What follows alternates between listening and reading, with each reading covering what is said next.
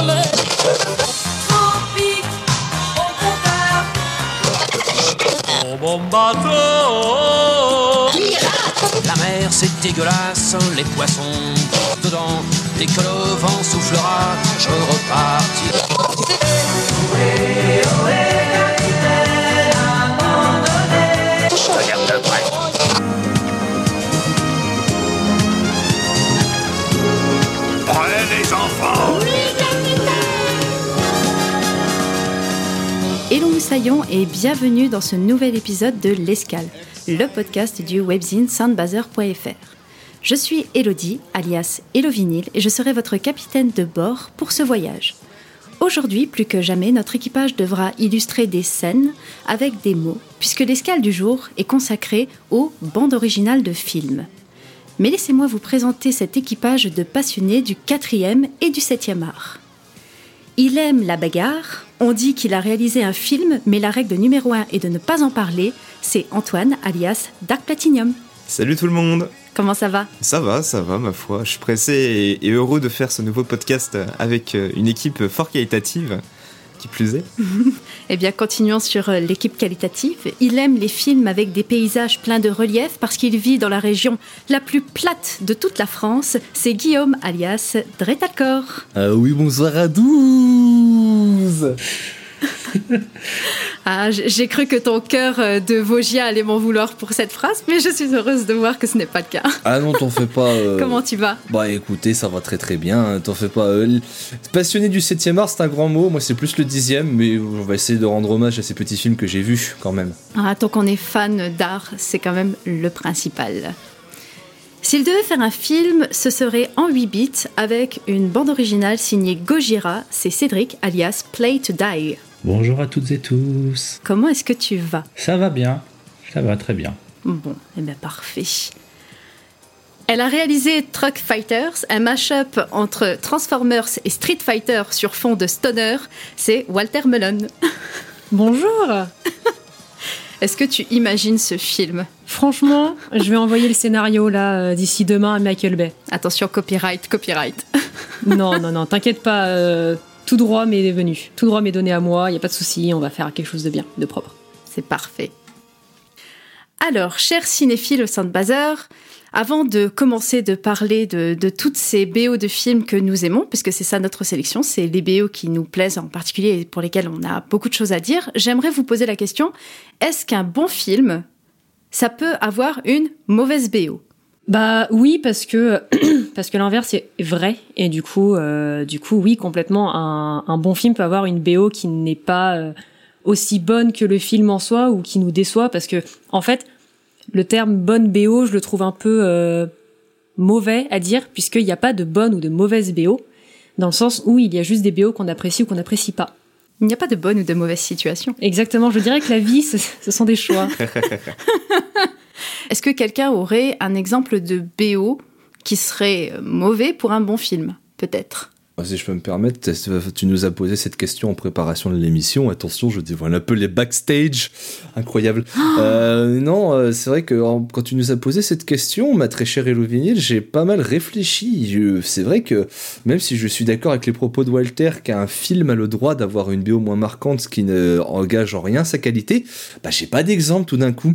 Alors si Pareil, je pense qu'on peut prendre exemple sur l'entièreté de la BO, forcément, généralement, quand un, quand un film a une BO marquante, on retient plus les thèmes principaux des personnages ou d'une Mhm. d'une séance précise.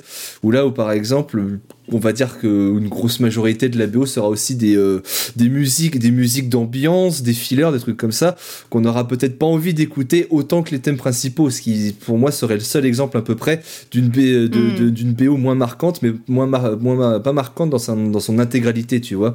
Mais euh, j'avoue que là, comme Mm. ça, euh, c'est vrai que souvent les films que j'apprécie m'ont marqué aussi par leur musique. Donc euh, là, comme ça, c'est compliqué.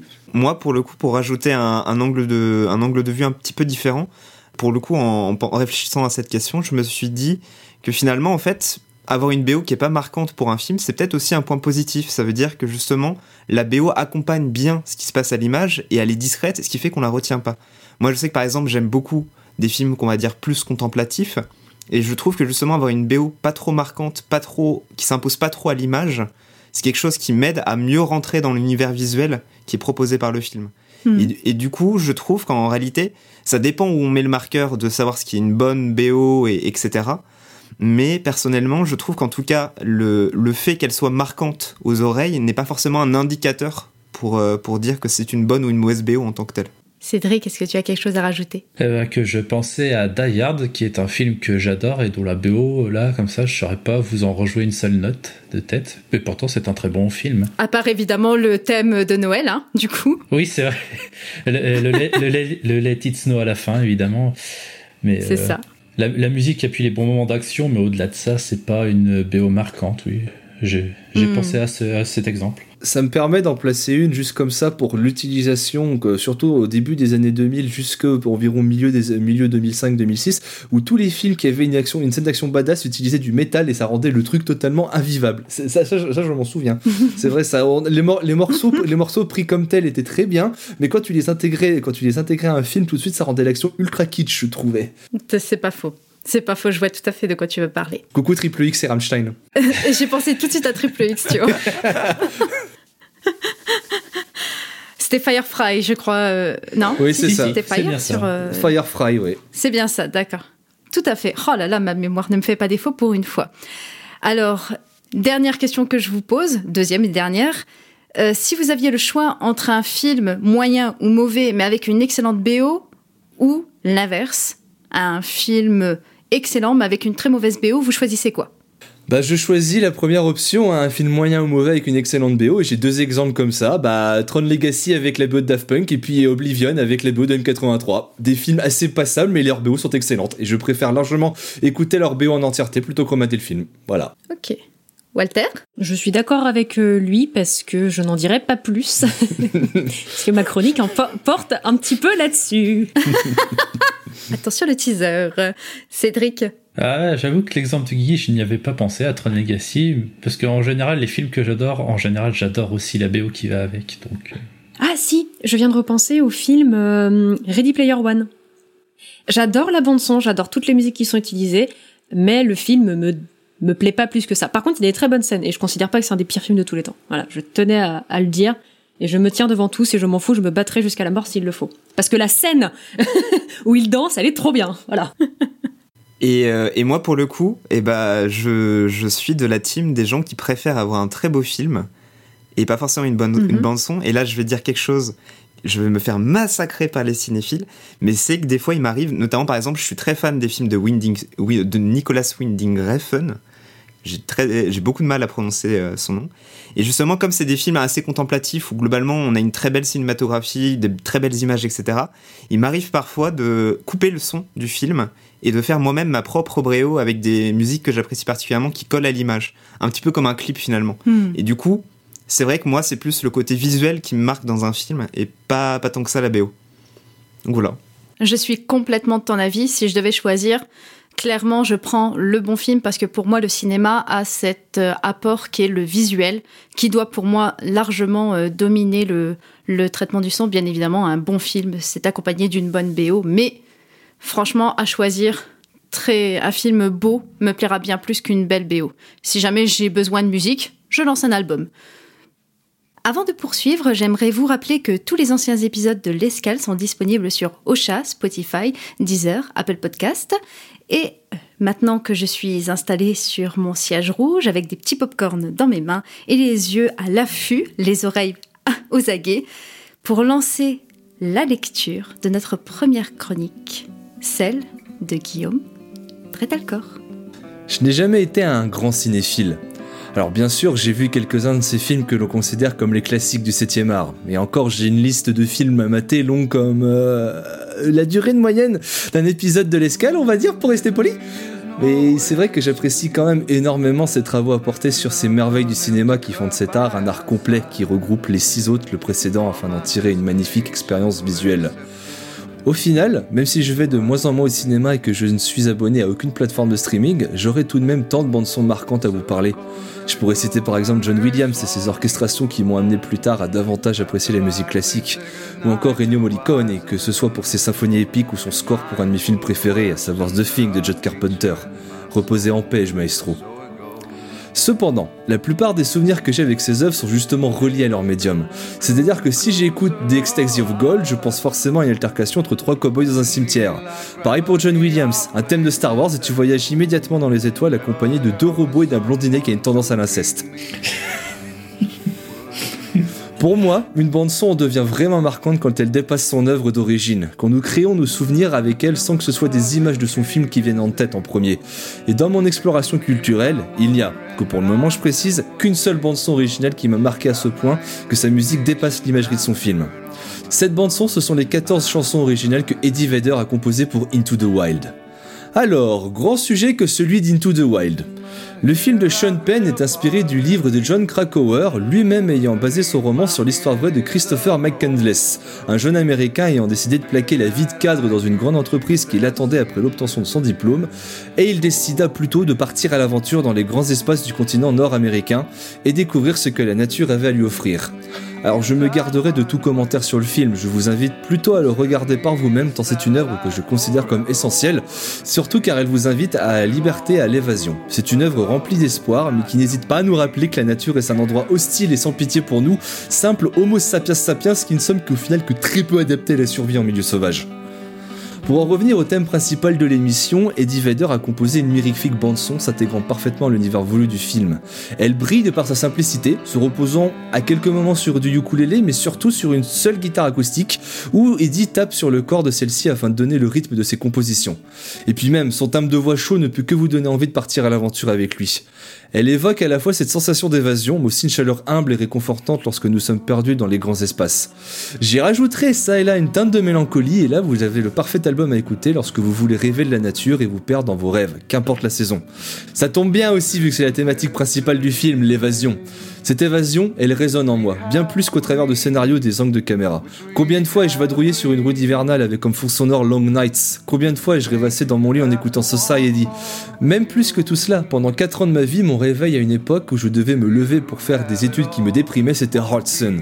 Une chanson remplie de peps qui me donnait instantanément l'envie de réussir dans la vie. Car c'est là la force des compositions d'Eddie Vedder pour ce film. Il a traité la thématique du film comme si c'était nous les protagonistes de cette histoire. En écoutant la bande son d'Into the Wild, ce n'est pas l'histoire de Christopher McCandless perdu dans l'Alaska sauvage qui nous vient en tête, mais bien notre histoire, celle où nous sommes les baroudeurs forestiers explorant les sentiers durant le crépuscule. Car oui, c'est là que je dois vous avouer quelque chose, Into the Wild est sorti en 2007 comme vous le savez, et pourtant je ne l'ai vu que pour la première fois que bien des années après, en 2019. J'écoutais pourtant sa bande originale depuis sa sortie, toujours en amour sur le travail d'Eddie Vedder. À l'époque, j'étais persuadé que la faute était à mon intérêt dans la musique grunge qui me poussait à m'intéresser à sa bande son portée par le prestige d'Eddie Vedder plutôt que sur le casting ou le réalisateur de film. Car oui, j'espère n'apprendre à personne qu'Eddie Vedder est surtout en premier lieu le guitariste et aussi le charismatique leader du mythique groupe Pearl Jam, un des piliers de la scène alternative du grunge dans les années 90 qui s'est progressivement délaissé de la noirceur de cette musique pour s'aventurer dans des terrains plus lumineux au début des années 2000. Cette bande son de l'optimisme étant justement un des virages finaux de la carrière beaucoup plus rock folk de Pearl Jam. Et au final, je croyais vraiment être un cas unique où je me suis d'abord intéressé à l'artiste plutôt qu'au film. J'ai appris par la suite que je n'étais pas le seul à m'être forgé de magnifiques souvenirs comme dans des chansons comme Setting Force ou Guaranteed, bien avant d'avoir visionné Into the Wild. C'est une œuvre au final très forte qu'a composé ici notre bon Eddie. En réussissant à sortir de son contexte originel son album, il m'a fait pousser des ailes, m'invitant moi aussi à explorer notre monde avec comme seul accompagnement sa magnifique guitare acoustique, dont je suis maintenant un fervent amoureux de l'instrument de par sa grâce de cette bande son. Et rien que pour ça, il a confirmé sa place de cœur dans mon répertoire musical et c'est avec plaisir que je vais de nouveau partir sur la route au petit matin afin de découvrir ce que notre petite planète a à nous offrir. Merci pour cette belle chronique qui nous fait voyager à travers tes mots dans des, des énormes horizons euh, de, l'Alaska. Alors c'est intéressant ce point de vue que tu as euh, de vraiment connaître pas le film finalement, mais vraiment la musique autour du film et de découvrir quoi tu as dit dix ans plus tard, c'est ça quasiment? Oui, c'est ça, oui, bah, je, vais, je vais répéter un peu ce que j'ai dit. Euh, à, une époque, quand Into the Wild est sorti, je m'intéressais énormément au grunge et. euh, C'est vrai que euh, j'étais toujours bercé par euh, les grands noms du grunge, Nirvana, Soundgarden et donc Mm. Pearl Jam. En apprenant que justement Eddie Vedder a fait un, un truc solo avec Into the Wild, je n'ai même pas voulu me renseigner sur le film au préalable et j'ai, me suis, je me suis écouté la bande son pendant des années et des années avant de enfin voir le film. Hmm. Alors, et qu'on m'avait quand même beaucoup dit que c'était quand même un, un excellent film. Alors je peux confirmer les propos, mais si c'est pas le film le plus marquant que j'ai vu de ma vie, mais ça reste quand même un excellent film que je trouve vraiment porté par cette bande son euh, qu'a, qu'a composé Eddie Vedder. C'est vrai. Et en même temps, cette bande-son, je trouve qu'elle a aussi cette force de, de presque plus être un album solo de Eddie Vedder que la bande-son du film, finalement. Et clairement, euh, moi, quand je l'écoute, euh, enfin, je l'ai découvert après le film, enfin, pendant le film plutôt, et j'ai tout de suite envie d'avoir un ukulélé sous le bras et de partir euh, dans, dans des horizons euh, ensoleillés, même si très hostiles, hein. mais euh, je j'aimerais quand même mettre un, un gros gros coup de cœur sur une chanson dont tu as parlé, c'est Long Nights, qui au moment du Ah oui. visionnage, je me rappelle avoir mis pause à ce moment-là tellement je, je trouvais la, la, la chanson fantastique. Et moi, mettre en pause un film, ça n'arrive quasiment jamais. Et dernière petite chose, euh, cette euh, sonorité folk, je m'y euh, attendais pas forcément. Enfin, je ne me doutais pas que c'était Eddie Vedder qui était derrière euh, cet aspect folk. Faut dire que personnellement, je ne suis pas, j'en suis navrée, une fan euh, de Pearl Jam. Je sais, ne faites pas des gros yeux, mais c'est pas forcément ce que j'apprécie. Mais le côté folk m'a beaucoup plu et m'a beaucoup rappelé un, un groupe que j'aime vraiment de tout mon cœur et qui est très peu connu, groupe norvégien qui s'appelle Madrugada. Si les auditeurs aiment euh, cette euh, bande son et souhaitent quelque chose d'un petit peu dans la même thématique, je vous conseille Madrugada. Je vais passer la parole à une personne qui n'a pas vu le film et du coup qui ne peut donner un avis que sur sa bande son puisque c'est ce qui nous intéresse aujourd'hui. Eh bien, je vais demander à Cédric son avis sur la bande son de Into the Wild. Petit disclaimer, je ne suis pas un grand fan de folk. Pour revenir sur la, la BO, elle est quand même. euh, je la trouve super imagée en fait, parce que même si je n'ai pas vu le film, je connais l'histoire quand même, je sais aussi comment ça se finit. Et oui, j'ai- pas eu de mal à m'imaginer euh, le protagoniste en train de vivre ses péripéties en écoutant la musique. Mais après, le, truc qui m'a dérangé, c'est là où peut-être moi je suis un peu trop cynique c'est qu'en fait, euh, c'est les airs un peu grandiloquents, euh, feel good et, et, euh, inspirants. Donc, bon, ça a fait plaisir à Guillaume, de ce que j'ai compris. Mais moi, j'ai plus, j'ai ressenti ça presque comme les, les, les pubs euh, à tous les expl- qui disent à tous les explorateurs, euh, machin truc, euh, achetez notre produit. Et c'est- trop joyeux. Je, je trouvais que ça faisait presque un peu faux. mais, mais, mais, c'est quand même, euh, c'est quand même une belle BO très intimiste aussi, parce que ben, justement, euh, Eddie Vedder est quasiment toujours tout seul, et il a une très belle voix. On va pas se le cacher. Pour finir, euh, je déteste le banjo. Alors, je sais plus quelle chanson. Je crois que c'est No Ceiling qui a un banjo. Je peux pas. Je suis désolé.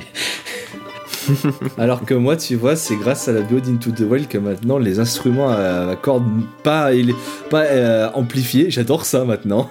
Moi, tu mets du banjo, du ukulélé, de la guitare acoustique, je suis en mode yeah, trop bien. Et euh, tu, tu parles du coup de ce côté naïve euh, de la, de la bande-son presque, mais j'ai envie de dire ça va tellement avec finalement la naïveté de, de ce jeune qui a décidé Oui. de partir euh, solo en, en Alaska et de se dire bah, je vais survivre. Fallait quand même être un peu naïve et des yeux pleins de, de rêves pour, pour décider de, de prendre ce chemin. Je vais donner le micro à Walter pour savoir qu'est-ce qu'elle a pensé de cette bande-son et peut-être aussi du film. Alors, moi je fais partie de cette génération qui a totalement connu la- l'arrivée de ce film et le message qu'il portait.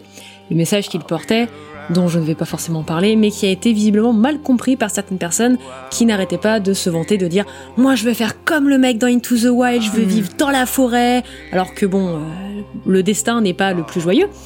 Et du coup, pendant longtemps, j'avais vu le film et pendant longtemps, en fait, j'ai détesté ce film parce que ça me saoulait les gens qui étaient en mode non mais tu vois il a tellement tout compris à la vie. Enfin je veux dire c'est vraiment la nature qui est hyper importante le fait d'être solitaire. Et j'étais en mode mais tu n'as pas vu le film en fait c'est ça?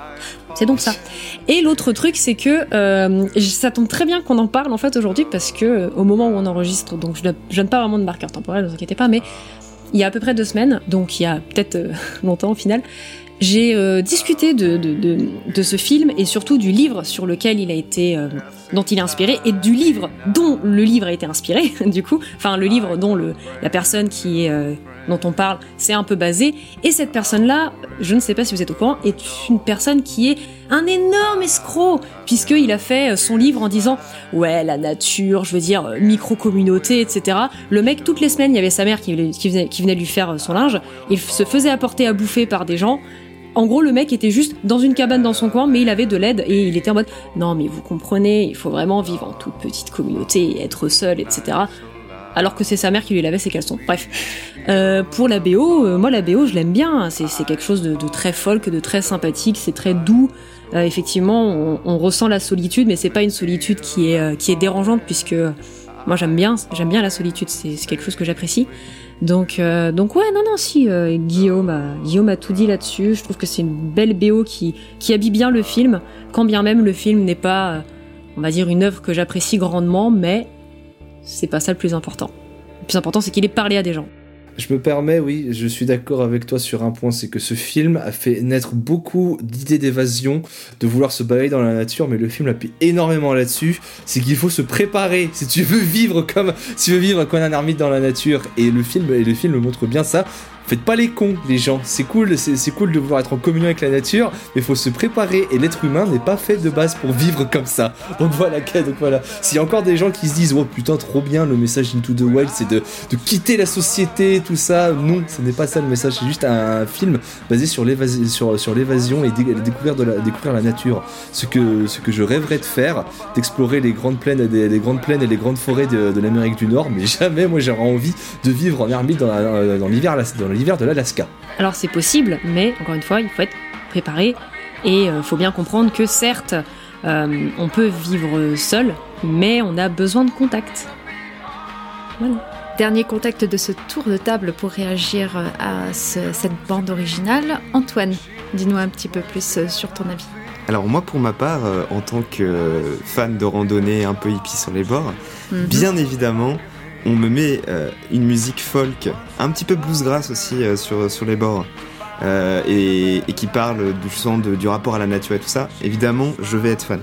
Et justement, en fait, moi, ce qui, me, plaît beaucoup dans le folk de manière générale et qui me plaît avec cette BO, c'est que justement, je trouve que via l'usage d'instruments à cordes non amplifiés faits de bois, justement, je trouve qu'il y a un rapport déjà, ne serait-ce que dans les sonorités, un petit peu avec la, nature et cette texture très très organique finalement de la musique qui, euh, qui justement euh, je trouve est très efficace dans ce contexte mmh. et je trouve aussi que euh, le fait qu'on se limite finalement à assez peu d'instruments avec juste, principalement de la guitare et, et, du chant je trouve que justement ça instaure aussi ce côté très intime mmh. dans la relation par rapport au film par rapport à, à, ce qui est raconté par rapport à justement ce sentiment de solitude aussi qu'il peut y avoir et euh, ça, c'est quelque chose que j'ai beaucoup, beaucoup apprécié. Le fait que la sonorité même de la musique rejoigne ce qu'on voit à l'écran et, et les, même les émotions qu'on peut avoir euh, en, en, voyant ce film. Euh, et voilà. C'est vrai, ça donne des, des, des envies d'évasion, mais attention, hein, on peut très bien s'évader à travers une randonnée. En sécurité. En toute sécurité. Voilà, on, on est préparé. Eh bien écoutez, je vous propose que maintenant qu'on vient d'aborder un film où on recherche absolument la solitude, je vous propose qu'on passe euh, à un autre film où on cherche aussi la solitude, on cherche euh, à se débarrasser de quelque chose. Antoine, je te laisse le micro. Eh bien, c'est parti. Alors du coup, pour ma part, euh, j'ai choisi de m'attaquer à un univers qui n'a rien à voir et qui est beaucoup, beaucoup, beaucoup plus sombre que l'univers de Guillaume, à savoir le cinéma d'horreur, euh, puisqu'aujourd'hui je vais vous parler de la bande-son du film It Follows, qui est donc sorti en 2014. Euh, derrière la musique, on retrouve donc l'artiste Disaster Peace, qui est l'unique compositeur de la bande-son, et euh, pour qui c'était alors la première bande-son au cinéma. Mais ce qui est assez intéressant, c'est qu'on peut noter également qu'auparavant, il avait euh, réalisé un certain nombre de bandes-son, euh, plutôt dans le domaine du jeu vidéo, comme par exemple pour euh, les gamers et les gameuses qui connaissent le jeu Fez, dont il avait, comment, il avait fait la, la bande-son. Et ce qui est assez intéressant, c'est que finalement, il vient d'un univers musical plutôt chiptune, coloré, et très très très joyeux, ce qui n'a clairement rien à voir avec la bande-son dont je vais vous parler aujourd'hui. Euh, avant de rentrer dans le vif du sujet de cette chronique, à savoir la musique, il me paraît cependant assez important de vous faire une euh, rapide présentation de l'ambiance du film, afin de voir comment justement la, musique s'articule euh, avec, avec cette ambiance. Pour simplifier au maximum et ne pas vous spoiler, It Follows, c'est un film qui tourne principalement autour de l'idée d'une oppressante présence d'une entité meurtrière et mystérieuse qui se dissimule sous des formes humaines et variables et qui traque lentement mais sûrement ses victimes, seules capables de la voir. Il semble ici essentiel de relever l'influence majeure du travail de John Carpenter dans la dimension psychologique de l'horreur, la menace s'étant partout et pouvant être n'importe qui, comme un peu dans le film euh, The Thing, qui est un de mes films préférés euh, de John Carpenter comme beaucoup de monde, même si je vous conseille d'aller voir toute sa filmographie. Ce qui est assez intéressant, c'est qu'au-delà de l'aspect purement thématique, cet héritage du maître de l'horreur se retrouve également assez logiquement tout au long de la bande son, à des degrés variables cependant. Quelques titres se distinguent ainsi en sonnant beaucoup plus Carpenter que les autres. Je pense ici particulièrement au morceau Title, Detroit ou enfin Linger, ce dernier étant plus une variante de Title d'ailleurs. Sur ces pistes, on retrouve quasiment la même recette, assez synthwave d'ailleurs, avec des mélodies en arpège sur un premier synthétiseur et un second synthétiseur plutôt typé Moog avec une basse bien grasse en dessous. Mais ne vous faites pas d'illusions. Mis à part ces quelques pistes musicales et sympathiques à l'écoute que je viens de vous évoquer, le reste de la bande son est beaucoup plus sombre et déstabilisant à l'image du film. J'irais même jusqu'à dire que certaines compositions, comme par exemple Compagnie ou Doppel, sont franchement angoissantes et désagréables à l'écoute. Ce qui est ici un point réellement positif. En effet, selon moi, la réalisation d'une bande son est un exercice vraiment à part qui peut, voire doit jouer un rôle, un réel rôle d'accompagnement dans l'histoire, ce qui est ici parfaitement exécuté. Dans It Follows, la musique est presque une manifestation de l'entité surnaturelle à part entière, dissimulée mais pourtant très présente. Pour produire cette sensation, Disaster Peace utilise ainsi une approche expérimentale, voire brutiste de la musique, en jouant sur les, saturations, les dissonances et le désaccord progressif des différents instruments pour souligner l'entrée d'un élément paranormal dans la réalité et l'impact psychologique des événements sur les personnages. On se retrouve ainsi à plusieurs reprises à traquer avec eux la moindre personne suspecte qui pourrait être l'entité meurtrière, la musique nous mettant aux aguets. It Follows est ainsi un film qui permet cette appréhension de la musique, car il relève d'une horreur qui, comme nous l'avons dit, joue beaucoup sur une ambiance oppressante et une tension psychologique qui monte très progressivement, la quasi-absence de jumpscare en étant euh, la meilleure preuve. Bref, je ne peux que vous recommander d'aller voir ce film et jeter une oreille sur sa musique si vous voulez un univers qui change un peu des blockbusters d'horreur de ces dernières années et que vous voulez avoir une ambiance justement très sombre et oppressante qui, je pense, manque un petit peu à ce genre, euh, bien que, bien que des films comme Get Out, par exemple, aient, aient à amplifier ce- cette approche de la musique et, du film. Merci beaucoup pour cette chronique Antoine. Alors je le dis très honnêtement, je n'ai pas vu le film, mais après avoir écouté la bande son, il est hors de question que je regarde ce film parce que je me suis sentie mal, mais mal à l'écoute de, cette musique. Donc du coup, euh, c'est un pari réussi. Pour euh, information, je l'ai écouté au casque dans la nuit.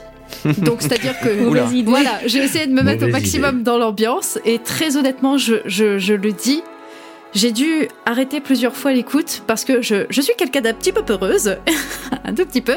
En fait, il y a, plusieurs choses euh, en termes de sonorité qui se passent et qui, qui m'a vraiment, vraiment dérangée. Euh, Il y a euh, une espèce de, de lourdeur dans le son, comme s'il y avait des, pas qui se rapprochaient petit à petit, mais, mais pas très distincts, quoi. Qu- Quelque chose d'assez lointain mais proche en même temps, c'est assez particulier. Puis il y a pas mal de, sons aussi qui vont venir bah, dans mon oreille droite et dans mon oreille gauche, comme je l'ai écouté au casque. Ça me donne cette impression vraiment d'être entouré par, par quelque chose. J- j- je n'étais pas bien. Je, je n'étais pas bien. Cette masse informe, je ne veux pas la rencontrer. Euh, et, et voilà, très honnêtement, après l'enregistrement euh, de cette escale, plus jamais je n'écouterai cette bande son parce qu'elle a été, elle a été vraiment euh, très difficile pour moi. Et j'irai même plus loin. Tu as parlé à un moment de, de jeux vidéo, le fait que, que celui qui a fait la, cette bande son a aussi fait des jeux vidéo. Eh ben, je vais te dire, ça m'a rappelé quand j'étais plus jeune et que je, je jouais à un, un jeu vidéo qui m'a terrifié. Alors, je sais pas si ça, vous, ça va vous parler. C'était Slenderman. Oui, Ah. bien sûr, bien sûr. Bien sûr, bien Voilà. Bien sûr Alors, pour Bien ceux sûr. qui nous écoutent et qui ne connaissent pas forcément Slenderman, c'est N'y jouez très pas. simple. voilà, n'y jouez pas. C'est Ah, très très non. simple. On est dans une forêt avec une lampe torche. On, voit à travers les, yeux de notre personnage et on doit juste chercher des feuilles, sept feuilles, dans une forêt. Alors, dit comme ça, ça n'a pas l'air terrifiant, mais en fait, euh, on se fait pourchasser par euh, le Slenderman, une, entité très étrange, euh, un peu comme un poulpe en costume, mais qui fait très très peur. Je sais que là, vous doutez de mes propos, mais je vous assure, ça fait très très peur. Et en fait, quand j'ai écouté cette bande son, ça m'a remis vraiment des années en arrière quand je jouais à Slenderman. Et Slenderman étant un jeu sans musique, je me suis dit, s'il devait avoir un son, eh bien ça aurait été cette BO. Et c'est formidable parce que cette BO pour moi n'a pas d'image, comme It Follow n'existera jamais pour moi en film. eh bien pour moi, It Follow ce sera pour toujours la bande originale qu'aurait pu être Slenderman. Voilà. Alors euh, j'aimerais un autre avis de quelqu'un qui n'a pas non plus vu ce film, étant donné que voilà, film d'horreur, euh, il, Il y faut a eu un, un peu une certain épidémie, public. il faut dire. hein. Ah, Ouais. là, ouais. Ouais, là, il faut quand même un certain public hein, pour aimer les films d'horreur et j'aimerais demander son avis à Cédric. Eh ben, j'ai adoré cette bande originale. tel- Tellement que j'ai regardé un résumé assez détaillé euh, derrière du film et que je pense que je ne vais sans doute pas tarder à le regarder parce que bah j'adore bah déjà l'ambiance électro euh, euh, j'aime bien l'électro donc ça m'a tout de suite accroché et c'est surtout en fait j'ai retrouvé plein de petits trucs plein de petites euh, références plein là, genre par exemple le morceau qui s'appelle Jay ça m'a fait penser à l'OST de Céleste je sais qu'il y, y en a qui connaissent vrai, un petit peu il y, a- il y a des petites touches comme ça. Et il y a un petit côté Stranger Things, bon, bah, parce que euh, Mm. pareil, il y a un petit côté horreur. Tu as mentionné Compagnie, euh, Antoine. Effectivement, ce morceau, c'est. en fait, c'est euh, c'est un screamer auditif, ce morceau, j'ai l'impression. Donc, Surtout, je crois que c'est genre les 5 dernières secondes où, t'as le.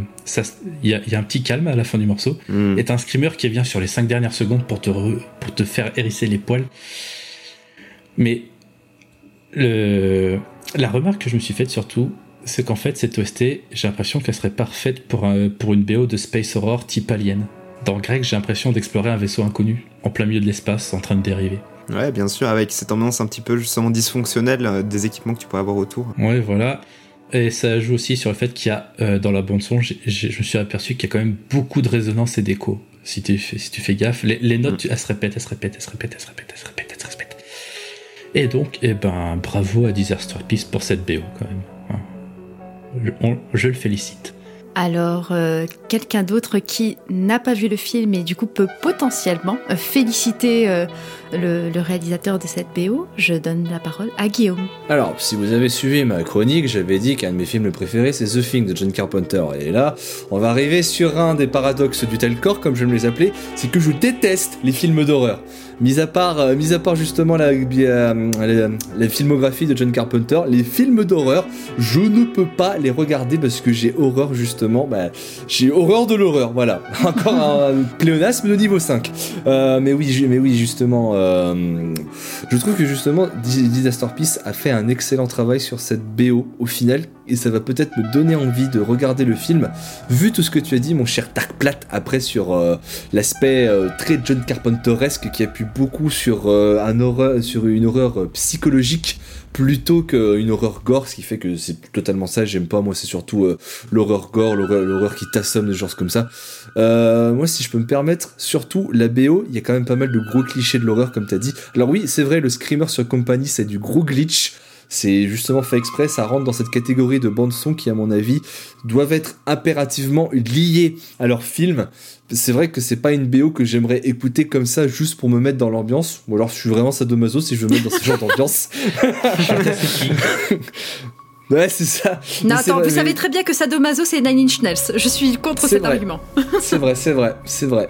Euh, par contre, je tiens, je tiens quand même à saluer, oui, Disaster Peace est un excellent compositeur. Surtout parce que je l'ai découvert avec un album que je trouve vraiment incroyable, c'est Hans, un album qu'il a composé non pas pour un, un jeu vidéo ou un film, c'est un, mon premier contact avec la chiptune, donc c'était grâce à Disaster Peace, c'est l'album Rise of the Obsidian Inter- Interstellar, un excellent album de chiptune que je peux que vous conseiller. Les vrais qui écoutent, euh, qui regardent les streams du vieux monsieur, à savoir Mr MV, qui savent qu'il fait de la chiptune, je peux aussi que vous conseiller cet album, parce que comme quoi justement, la musique électronique, quand on utilise des vieilles puces de Nintendo, ça marche aussi très bien. Et pour finir, et pour finir aussi, pour vous conseiller encore une œuvre de Disaster Peace, euh, tu as cité ma chère euh, Elodie Slenderman comme un jeu vidéo à faire. Franchement, Slenderman, je vous le conseille, je vous le conseille pas forcément. C'est un jeu qui a mal vieilli, tout ça. Il c'était, c'était les phénomènes au début des années 2010. Par contre, un jeu que franchement vous devez le faire si vous aimez un tant soit peu les beaux univers et la belle musique, beaux univers stylisés, je vous précise. Ou Di- Disaster Peace a bossé dessus, c'est le jeu vidéo Hyper Light Drifter, qui est un, qui est, qui est un, un incroyable jeu, un, un jeu indépendant de hack and slash slash jeu de plateforme que je ne peux que vous conseiller euh, mille fois ce jeu. Je donne du coup la parole à une personne qui, je sais, aime ce film. Walter, je te laisse le micro. Alors, on, est passé euh, d'une personne qui déteste l'horreur à une personne qui adore ça. Je suis une fan d'horreur, vraiment. Euh, faut savoir que un petit peu avant l'enregistrement, quelques quelques semaines avant, j'ai hésité à changer euh, de saga pour parler de 28 jours, 28 semaines plus tard, parce que j'adore ces films et je trouve que les bandes son sont formidables. Donc je vous conseille d'ailleurs d'aller les voir et d'écouter, sauf Elodie qui ne va pas supporter. Salut. La bande son est fabuleuse. J'ai vu le film quelques semaines après sa sortie et je me souviens qu'après le film, donc déjà j'ai pris une grosse claque parce que il est, il est vraiment super beau. Euh, j'ai pas souvenir que t'aies parlé de ça du coup euh, Antoine, mais visuellement ça claque complet. Il y a une, Mm. il y a deux scènes qui m'ont marqué, une scène dans une piscine et une scène à la Oui. plage, qui sont grandioses. Si jamais vous comptez regarder le film, vraiment concentrez-vous sur ces scènes-là parce qu'elles sont mais oh, fabuleuses. Euh, J'adore le concept, etc. Donc tout ça, pas de souci. Je trouve que le scénario est top et le, côté euh, un peu thriller psychologique est vraiment super bien fait. Mais surtout, je me souviens qu'après avoir vu ce film, j'ai eu une forte envie d'aller uriner. Et donc je me suis euh, dépêchée d'aller aux toilettes. Sauf que pour passer euh, aux toilettes, il y a une, il y avait une fenêtre dans l'appartement où j'étais, où j'ai vu ce film, mon ancien appartement. Et la fenêtre donnait sur une ruelle très mal éclairée. Et quand vous avez vu le film, vous vous dites si là il y a quelqu'un qui marche, je pars en courant. Mais genre très très vite. Et du coup, ce film, pendant plusieurs semaines après l'avoir vu, à chaque fois que je passais, du coup, à chaque fois que j'allais faire pipi, je ne regardais pas et je passais vraiment la main, j'avais la main à côté des yeux en mode non non il y a personne, non non il y a personne, non non il y a personne. Je sais pas s'il y a eu quelqu'un ou s'il y a eu quelqu'un, il devait se poser une question en mode mais qu'est-ce qu'elle fout? Mais du coup non, je, trouve que la bande son est formidable. Je la trouve super bien faite. Je trouve le film formidable et j'adore les films d'horreur un peu un peu plus thriller psychologique qui bosse vraiment sur le mental et qui te qui met vraiment pas à l'aise plutôt que le gore slasher gratos. Je j'aime pas et en plus généralement les bandes son sont pas hyper intéressantes dans ces films là. Mais là du coup vu que ça bosse vraiment sur le psyché, la bande son te met vraiment dans l'ambiance et et, c'est super bien foutu donc euh, non non It Follows gros cœur dessus. Et si jamais un jour vous, voulez vous motiver pour le regarder franchement foncez parce que euh, c'est un peu dérangeant. Mais si ça vous dérange pas d'être dérangé c'est très bizarre dit comme ça mais si ça, vous gêne pas de possiblement ressentir ce malaise vous allez passer un super moment quoi. Et c'est des acteurs qui étaient pas connus pas du tout connus hein, d'ailleurs. Je tiens à le dire aussi. Oh là là, ouais, enfin, moi j'ai pas envie de voir ce film après d'être avec des œillères euh, ou que j'aille en me disant non, y a personne, y a personne, y a personne. Hors de question. Je je t'a- je t'avoue que ça met une petite pression sur la vessie quand tu dois pisser et que tu te dis j'espère qu'il y a personne mais franchement ça va c'est ok Oh là là, je, je- je suis désolée, ça ne, ça ne me convainc pas. Mais par contre, vraiment, je suis convaincue de la BO. Je, je le dis, hein, très très bonne BO. Et euh, ce qui est très très bon dans une BO, c'est quand elle accompagne parfaitement le film. Et vous voyez, même en n'ayant pas vu le film, je me suis fait dessus. Donc euh, finalement, c'est que ça marche très très bien. mais c'est pour ça que j'allais aux toilettes hein. Ah bah, bien sûr, bien sûr, mais on, on se rejoint là- on se rejoint là-dessus. J'étais- j'étais pas bien mais euh, Alors, euh, oui, c'est un truc que je me suis dit aussi, c'est qu'il y a des moments, bah, donc j'ai parlé de compagnie, mais il y a d'autres moments euh, pareils où, où la musique te met bien. Je me dis, en fait, la musique, déjà, c'est suffisant, il n'y a pas besoin de voir l'image. J'ose même pas imaginer ce qui se Ouais, passe à l'écran pendant que, ça- pendant que ce screamer passe, quoi. C'est... bah, t'es pas t'es juste pas très à l'aise honnêtement Oui, bah, je me doute. Mm. mais c'est bien foutu Et puis en plus, ce que je comprends de ce film, c'est que finalement, le, la personne, enfin, la présence n'est pas tellement visible. C'est assez invisible Elle est- cette menace. elle est elle est visible uniquement par la personne qui la porte parce qu'en fait c'est une malédiction qui se transmet et je dirais juste protégez-vous voilà Punaise, Voilà, oui, protégez-vous. J'ai pas envie. Et le truc, c'est que même quand elle est visible, en fait, c'est pas facile de la voir. Mais. C'est ça. voilà. Ok. Quelqu'un a bien, quelque chose à rajouter Non, T'es ça à l'aise très bien. non, Non, pas non, c'est l'aise. bon, tout va bien. Non, mais vous inquiétez pas, dans deux secondes, c'est moi qui, vous veux- qui vais vous mettre mal à l'aise, vous allez voir. Personne n'a rien à rajouter euh, sur ce film? Nine. Non, mets-moi mal à l'aise. Très bien. Alors maintenant que nous venons de parler du coup d'une présence euh, un peu externe à nous et qui nous menace, j'aimerais parler d'une présence qui est en nous et qui est menaçante également. Dans l'obscurité de la nuit, une route apparaît éclairée par les phares d'une voiture. Les lignes jaunes sur l'asphalte rythment cette course nocturne. Le silence ambiant laisse place à une voix familière. Elle semble venir de la radio et résonne dans notre tête. Quelques mots qui signent une fin, ou peut-être un début. Dick Laurent is dead. Nous sommes en 1997 et David Lynch sort son septième long métrage dans les salles obscures. Lynch, c'est un nom, c'est une aura, mais avant tout c'est un auteur bien connu des cinéphiles. Bien des passionnés mettraient en avant des noms comme Elephant Man, Eraserhead ou Blue Velvet pour décrire le personnage, mais toute fan que je suis de la carrière de l'homme, aucun autre film ne m'a autant marqué que Lost Highway. Sur grand écran, il me faut des plans millimétrés, emplis de beauté et de composition. Au cinéma, il me faut du dramatique, du cruel, voire du malsain. Dans un film, je veux y voir les troubles psychologiques et la frustration des êtres. Je ne pouvais que tomber amoureuse de ce récit fou dans tous les sens du terme. Et si le tout est mis en musique par rien de moins que les artistes que je chéris le plus en ce monde, alors la critique sera impossible et l'art encensé. À la production de cette bande-son, un certain Trent Reznor, artiste dont j'ai déjà fait l'éloge dans ce podcast et qui signe ici sa seconde musique de film après celle de Tueur né de Quentin Tarantino. Pour accompagner nos personnages, l'ambiance sonore se fait parfois douce, parfois violente. Un savoureux mélange entre des compositions originales et des titres préexistants au film, semblant pourtant ne faire qu'un avec celui-ci. Lors du générique d'introduction, les premières paroles résument déjà ce que nous nous apprêtons à voir durant ces deux heures de visionnage. Ce n'est nul autre que le regretté David Bowie qui nous le révèle avec le titre I'm Deranged, issu de son album Outside sorti en 1995. En plus d'être un de mes albums préférés de sa carrière, il y dépeint un contexte lynchien par excellence, celui d'un nouveau courant artistique utilisant le meurtre comme une forme d'art. Notre protagoniste, Fred, sera donc dérangé avec des envies meurtrières. Fred est musicien de jazz, impuissant sexuel, jaloux maladive, marié à René. Mais Fred rêve d'être un autre homme. Pete, c'est le miroir de Fred. Sûr de lui, amant performant, romantique et innocent. Toute la question est comment passer de l'un à l'autre? C'est facile. Il suffit de se laisser porter par la musique. Violente et dominante, avec de l'indus de Nine Inch Nails, Marilyn Manson et Rammstein. Envoûtante et passionnelle, avec du Smashing Pumpkins, du Lou Reed et des ambiances jazzy d'Angelo Badalamenti.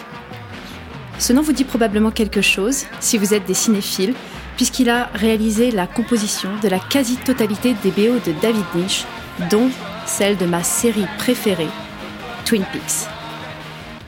Musicalement, notre personnage principal est matérialisé par un instrument, le saxophone, qui sur la chanson Red Bats with Teeth nous offre un solo possédé et incontrôlable, annonciatrice de la suite de notre histoire. Je pourrais longuement décortiquer Lost Highway sous le prisme psychiatrique en démontrant comment Lynch filme le trouble dissociatif de l'identité de Fred avec comme symptôme la fugue dissociative. Je pourrais analyser la construction cinématographique basée sur le principe géométrique du ruban de Mobius qui permet de donner une cohérence à ce chef-d'œuvre. Mais je pense que cette émission n'est pas le lieu pour cela et surtout je pense que ma vision du film n'est pas seule et unique. À mon sens, les meilleures œuvres sont celles que l'on ressent et qui sont soumises à l'interprétation propre de chaque spectateur et surtout de chaque visionnage. Plus je vois ce film et plus je l'admire. Plus j'écoute sa musique et plus elle me possède. Ce que j'aime dans cette BO, c'est qu'elle nous fait comprendre par ses ambiances et ses paroles le film de David Lynch. Elle nous donne des repères, puis nous en prive aussitôt. Si je la respecte autant, ce n'est pas parce qu'elle a marqué mon visionnage, mais parce qu'il y a un avant et un après la bande originale dans la carrière de chaque personne qui y ont contribué. Tout juste sorti de l'éprouvance de Downward Spiral, Trent Reznor a offert à Lynch le reste de sa violence pour composer des sons torturés et mystérieux pour par la suite être plus serein pour entamer la création de The Fragile, devenu un classique du groupe Nine Inch Nails. Smashing Pumpkins, devenu trio depuis le départ de son batteur Jimmy Chamberlain, a retrouvé l'inspiration en enregistrant la chanson I, qui offrira l'ambiance que nous connaissons de leur album suivant, Adore. David Lynch inspire les artistes qui l'approchent. Par sa filmographie glauque, torturée et fascinante, il a marqué l'histoire du cinéma et les spectateurs de son cinéma, cinéphiles ou musiciens. On ne compte plus les albums où l'ombre du réalisateur plane, ni les hommages de ses confrères à sa fascination macabre. Lynch a un talent indéniable, celui de faire émerger en chaque être qui ont croisé son chemin les pensées les plus sombres et les plus lumineuses. Quand je visionne Lost Highway, je me laisse conduire vers une direction inconnue. Dans l'obscurité de la nuit, une route apparaît, éclairée par les phares d'une voiture. Les lignes jaunes sur l'asphalte rythment cette course nocturne. Le silence ambiant laisse place à une voix familière. Elle semble venir de la radio et résonne dans notre tête. Quelques mots qui signifient une fin, ou peut-être un début. Dick Laurent is dead. Alors, probablement que vous vous dites que je me suis euh, répétée entre le début et la fin de cette chronique, mais pour ceux qui auront vu le C'est le film, principe. voilà, pour ceux qui auront vu le film, je pense que vous me comprendrez. Et justement, on va commencer avec des personnes qui n'ont, à mon grand désespoir, pas vu le film. Eh bien, je vais commencer par Antoine, histoire d'après. Parce que je sais d'avance qu'est-ce qu'il va dire. Donc, je vais commencer par Antoine. Il, il est vrai que euh, je, je vais aller être direct. Le côté très sombre de la BO avec justement euh, Trent Reznor, Marilyn Manson et, euh, et- et d'autres artistes, ce côté très très sombre, c'est la partie que j'ai le moins appréciée. Néanmoins, néanmoins, en écoutant la BO, j'avais déjà ressenti cette, euh, cette ambivalence et cette dualité finalement qui est dans le personnage, Mhm. sans même avoir vu le film. Notamment parce que moi, ça m'évoquait beaucoup, et maintenant que j'ai entendu ta chronique, ça me l'évoque d'autant plus, l'histoire du, fa- de- du fameux Dr. Jekyll et Mr. Hyde. Complètement. Et pour moi, en fait, cette BO, du ressenti que j'avais, c'était ça qu'elle exprimait. Euh, et euh, moi, c'est vrai que dans la partie de la BO, ce qui m'a le plus marqué à titre personnel, vu que je suis un très gros fan de dark jazz, c'était justement les titres beaucoup plus jazz. Voire notamment, il y, a un- il y a un morceau, il me semble, qui, est, qui a une basse qui pour le coup est presque dub, donc euh, assez différente pour le coup. Mais euh, c'est vrai que moi, c'est les titres qui m'ont le plus marqué, c'était plus le côté très dark jazz, Mhm. qui je trouvais allait bien aussi avec cette ambiance très, euh, très psychologique, on ne sait pas trop où on va, on est toujours dans une espèce de flou. Parce que moi, c'est quelque chose qui me parle aussi, j'aime bien tout ce qui est film noir, etc. Et j'avais un petit peu ce- cet écho qui, qui, qui s'est éveillé en moi, où déjà, rien qu'avec les, les phases plus calmes, plus douces, j'avais déjà l'impression qu'il y avait une, une forme de quête, une forme de recherche qui, qui était déjà présente Mhm. et qui était amplifiée après avec les morceaux les plus sombres.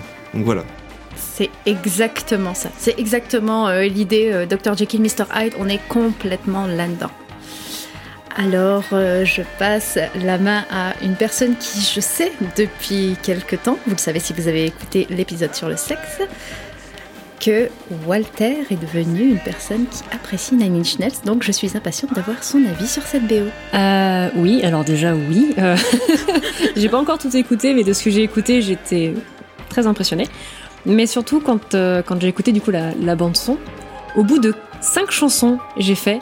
Oui, non, mais oui, bah évidemment qu'elle allait choisir ça. Ça m'étonne même pas qu'en plus de ça, ce soit un film qu'elle aime bien. Bon, dire, vous mettez Trent Reznor, euh, Smashing Pumpkins, euh, du, du, du saxo, j'ai fait oui, bon, bah, y a rien à dire quoi. Euh, et plus sérieusement, euh, les morceaux, je les aime énormément, donc euh, tout ce qu'a dit Antoine, je suis tout à fait d'accord. Mais j'ai passé les moments de Marilyn Manson, Hmm, je comprends. parce que je ne supporte pas cette personne et que je ne soutiens pas les agresseurs sexuels. Euh, D'ailleurs, on ne soutient pas les agresseurs sexuels. hein. On, on peut dissocier la- l'artiste hein, de son œuvre seulement en lui coupant la tête.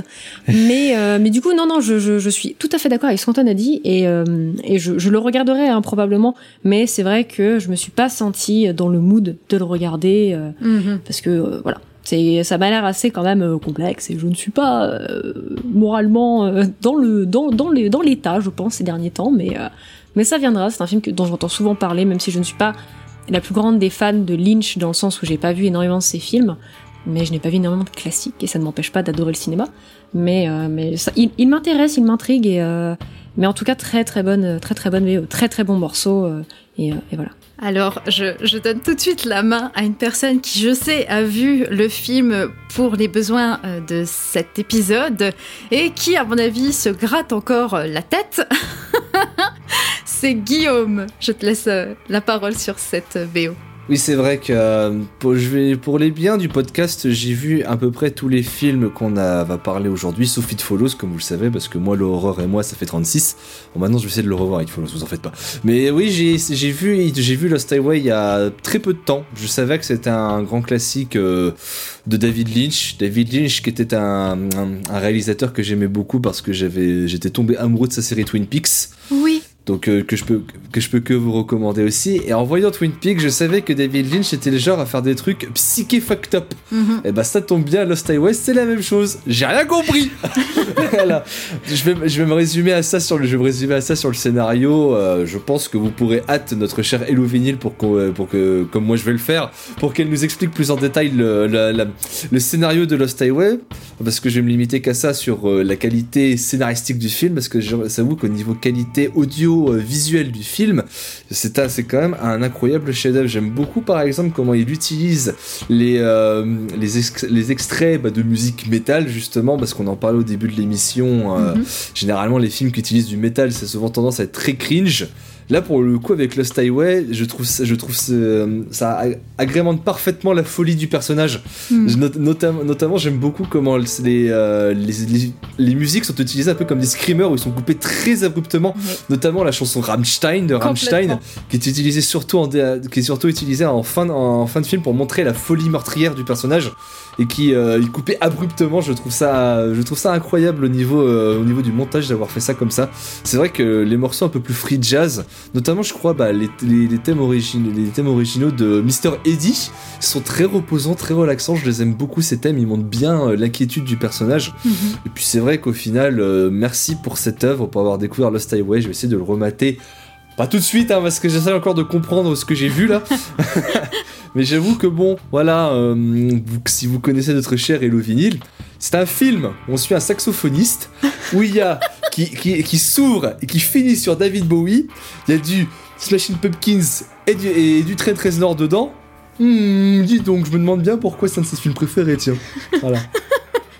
C'est c'est tellement, c'est tellement vrai. Le call-out qui est en train d'être fait sur toi est assez violent, mais, euh, mais tu- je crois que c'est tu peux vrai. co-confirmer là. Mais bien sûr, c'est tout à fait vrai. Et euh, je, je valide complètement ce que tu as dit par rapport à l'utilisation de, des musiques euh, métal dans ce film. Parce que, comme je l'ai dit dans la chronique, on a vraiment l'impression que ça fait partie du film, que ça a été fait Mhm. pour ce film, alors que parfois, pas du tout. Sauf euh, mon, mon cher Trent Reznor qui, qui a fait la chanson Perfect Joke, qui est une de mes préférées de Nine Inch Nails, et qui n'apparaît que sur euh, cette bande originale.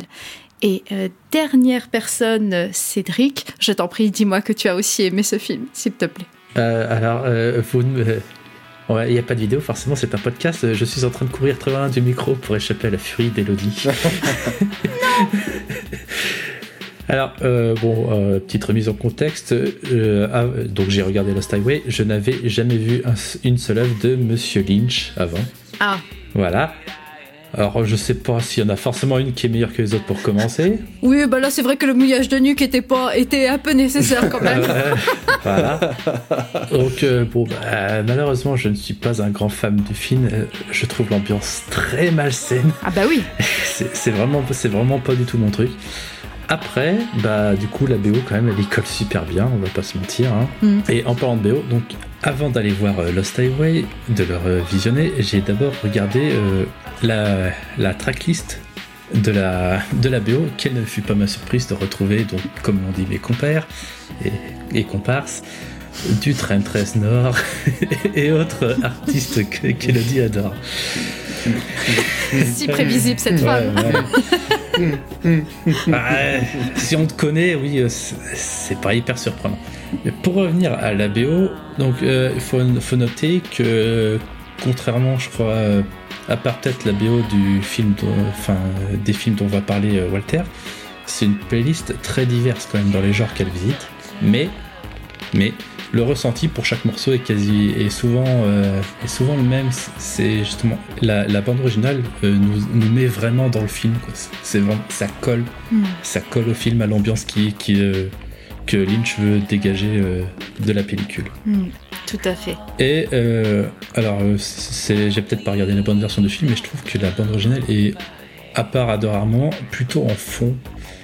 Je l'ai, je l'ai pas trop trop remarqué comparé à, à d'autres films que j'ai vus pour le podcast. Je, je suis tout à fait en désaccord avec ce dernier point.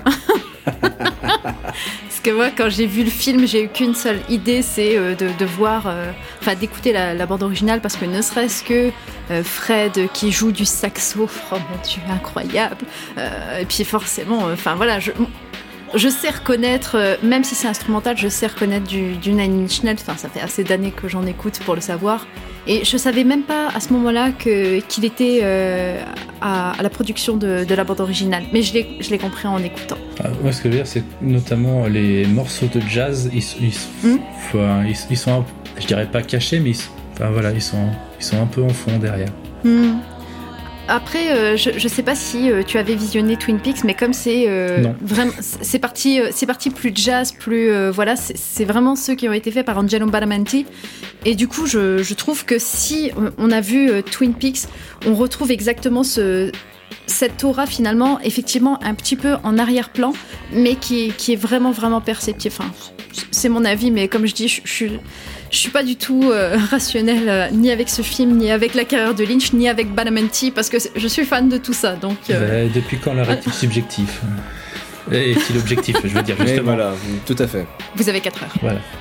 Alors euh, là, vous avez compris, hein, du coup, on était quand même sur euh, une œuvre très costaud, très dure. Je vous le dis très honnêtement, si vous n'êtes pas habitué aux films un peu arrêt etc., n'y allez pas. Ça va être une souffrance pour vous, vous n'allez pas aimer. Aussi beau et aussi fantastique que ce film soit, et aussi important soit-il dans ma vie, vraiment, ne le regardez pas si vous n'êtes pas prêt. Et un autre film, du coup, qui va être un petit peu... où il faut se mouiller la nuque, hein, où le sujet n'est pas forcément non plus des plus joyeux, eh bien, c'est le prochain film et la prochaine BO dont on va parler. Enfin, plutôt, dont Cédric va nous Mais, parler. mais y a-t-il seulement un sujet? Parce que Koyanis Katsi n'est pas un film comme ceux qui ont été et qui vont être présentés dans cette escale. En effet, dans cette œuvre pouvant être, plutôt être qualifiée de documentaire, il n'y a pas de scénario. Comme ça, au moins, je peux pas vous spoiler. hein. Mais il n'y a pas non plus d'actrice ou d'acteur, ni de décor ou même de narrateur. Non, dans ce film de 87 minutes datant de 1982, vous ne verrez qu'une succession de plans plus ou moins liés. Dès lors, en plus de la narration par les plans de caméra, la musique va avoir un rôle important, sûrement plus que dans d'autres films. Et pour ça arrive Philip Glass, contacté par le réalisateur Godfrey Reggio. Pour suivre l'initiative de son compatriote américain, le compositeur minimaliste va lui aussi s'éloigner des us et coutumes pour les partitions des bandes originales. Ainsi, vous n'entendrez presque pas d'instrument à cordes pendant le film, à part pendant le titre Pruit Ego. Vous n'aurez pas non plus le droit à une playlist de morceaux préexistants, comme par exemple dans Lost Highway. En effet, le natif du Maryland s'est tourné sur des morceaux minimalistes faisant la part belle au cuivre, aux orgues et au chœur comme peu de films l'avaient fait auparavant. Tous auront leur moment de gloire, que ce soit les orgues débutant superbement le film sur le titre éponyme, les cuivres sur Clouds ou les voix ouvrant seules Vessels. Et puisqu'il n'y a pas de personnage identifiable, il n'y aura pas non plus de thème euh, avec des mélodies reconnaissables. Pendant le film, on entendra surtout des arpèges soutenus par des cuivres et des orgues qui seront souvent lourds et puissants. Et voyez-vous, cette bande originale m'a énormément marqué et restera sûrement à vie sur le podium de mes bandes originales préférées, que ce soit de séries, de jeux vidéo, de cartoons, d'animés ou même de films. Et cela a à voir avec le message que j'extrais du film et comment la composition de glace y colle de façon glaçante. Car pour moi, Koyanis Katsi est une critique plus ou moins cachée du capitalisme et de son versant néolibéral, même si à l'époque Reagan et Thatcher faisaient tout juste leur début. En effet, le titre du film signifie dans la langue Hopi une vie déséquilibrée. Il n'y a qu'à voir pendant le morceau Resources, première véritable apparition de l'homme sur la pellicule, à quelles images il est lié. Les technologies d'extraction des richesses de la nature la défigurent, tout comme les synthés déchirent le spectre sonore avec leurs notes stridentes. De la même manière, pendant Vessels, Reggio montre l'utilisation militaire de moyens de déplacement, des chœurs exaltants par-dessus des images de napalm ou de bombes atomiques, alors que les arpèges accélèrent avec l'échelle des destructions captées sur la pellicule. De même, Pruitigo montre des quartiers défavorisés et surtout la destruction de l'ensemble de logements sociaux ayant donné leur nom au morceau. Les cascades dégringolantes des violents et surtout l'apogée du titre avec les instruments avant si haut qu'ils paraissent dissonants appuient cette violence quasi apocalyptique. La puissance de l'orchestre et la rage froide des arpèges est implacable, comme la fin des bâtiments. Mais la section la plus connue et surtout celle portant le mieux la critique que je perçois est The Grid, avec le morceau du même nom. L'introduction du morceau est pourtant bien calme, pendant que de gentils timelapses passent à l'écran. Mais la séquence va se révéler très angoissante au final, puisque les timelapses vont devenir frénétiques, tout comme les arpèges qui vont demander une énergie folle aux musiciens les exécutant. La section, qui dure 20 minutes, est vertigineuse, allant presque jusqu'à l'insoutenable visuellement à cause de la vitesse de défilement des images. Les plans accélérés montrent la vie urbaine et différentes industries, et j'y vois une société sans pause où l'humain n'est qu'une fourmi parmi d'autres sans réelle liberté, ne pouvant se déplacer hors des lignes qui forment la grille qui donne son nom au titre. Il y a une réelle sensation d'oppression lorsque les chœurs et la musique en général semblent encore une fois exulter de joie devant cette machine au rouage bien huilé. Personnellement, je sors lessivé de cette machine infernale et inarrêtable. D'ailleurs, le morceau suivant, tellement froid qu'il sonne mécanique, joue pendant que le film fait le lien entre des centres-villes et des microprocesseurs. Enfin, le morceau final, Prophecies, montre l'autre versant de la machine. Des personnes isolées, symbolisées par un orgue seul à la mélodie déchirante de tristesse, au milieu d'une foule désintéressée ou les ignorants. Le film se finit sur un plan séquence pour moi symbolique puisqu'il montre le décollage et l'ascension fulgurante d'une fusée, finissant par exploser en plein vol pour lentement tomber en flammes vers le sol, comme les arpèges accablants de mélancolie de l'ensemble orchestral. Si vous ne l'aviez pas encore compris, Koyanis Katsi et sa bande-son ne respirent pas exactement la joie. Avouons-le, Philippe Glass a composé des musiques austères, anxiogènes mais fortes qui vous remueront à coup sûr lors du visionnage du film. À de nombreuses occasions, les orques suraigus et les basses menaçantes voire carrément sinistres vous marqueront, parfaitement synchronisés avec les changements de plan. Les arpèges et autres cascades dissonantes semblent annoncer une fin inéluctable, alors que les différentes voix apparaissent jubilées à chaque occasion, renforçant un décalage profondément malaisant, presque énervant dans le ressenti. Preuve de son impact sur ma personne, j'ai eu l'occasion une fois en rentrant de mon boulot d'écouter The Grid. Alors que j'étais isolé et bloqué au milieu du bouchon, j'ai eu un réflexe de rejet de mon quotidien et de sa futilité en repensant au film. Mais au final, je vois difficilement une autre bande son que celle que Philippe Glass a composée pour coller à ce film. Vous n'aurez peut-être pas envie d'y revenir, mais nul ne saura être insensible devant Koyanis Katsi et sa bande originale. Clairement, on est euh, sur un film très très lourd, une euh, bande originale très très lourde. Merci pour euh, cette chronique qui, qui finalement montre encore une autre forme de BO. On a parlé de, ces BO qui peuvent vivre finalement sans le film. Une BO euh, que on découvre avant le film. Une BO qui, qui fait vivre le film. Mais finalement, là, on est sur complètement autre chose. C'est une, une BO qui est nécessaire au film.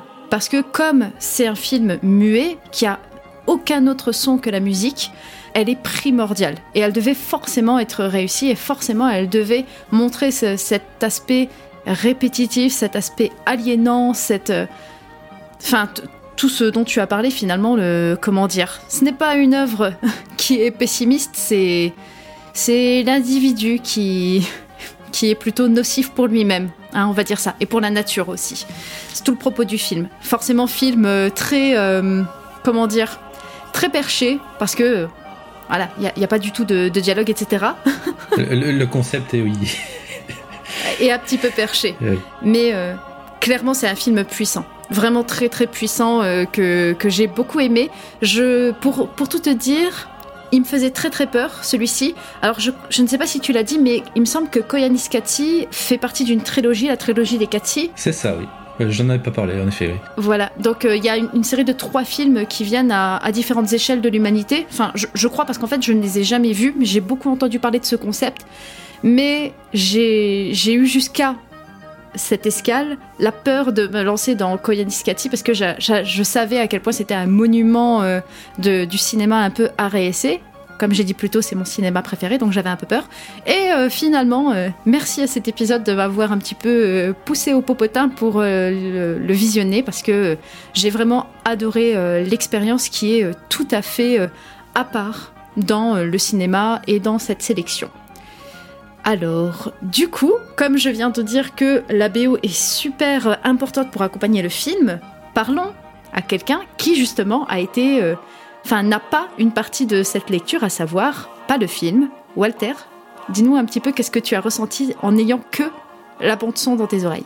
C'est bizarre. Non, euh, alors en fait, ça m'a fait ça m'a fait sourire de l'écouter parce que euh, connaissant un petit peu Cédric, connaissant un artiste qui a sorti une certaine œuvre en plusieurs parties qui est très Ah. malaisante.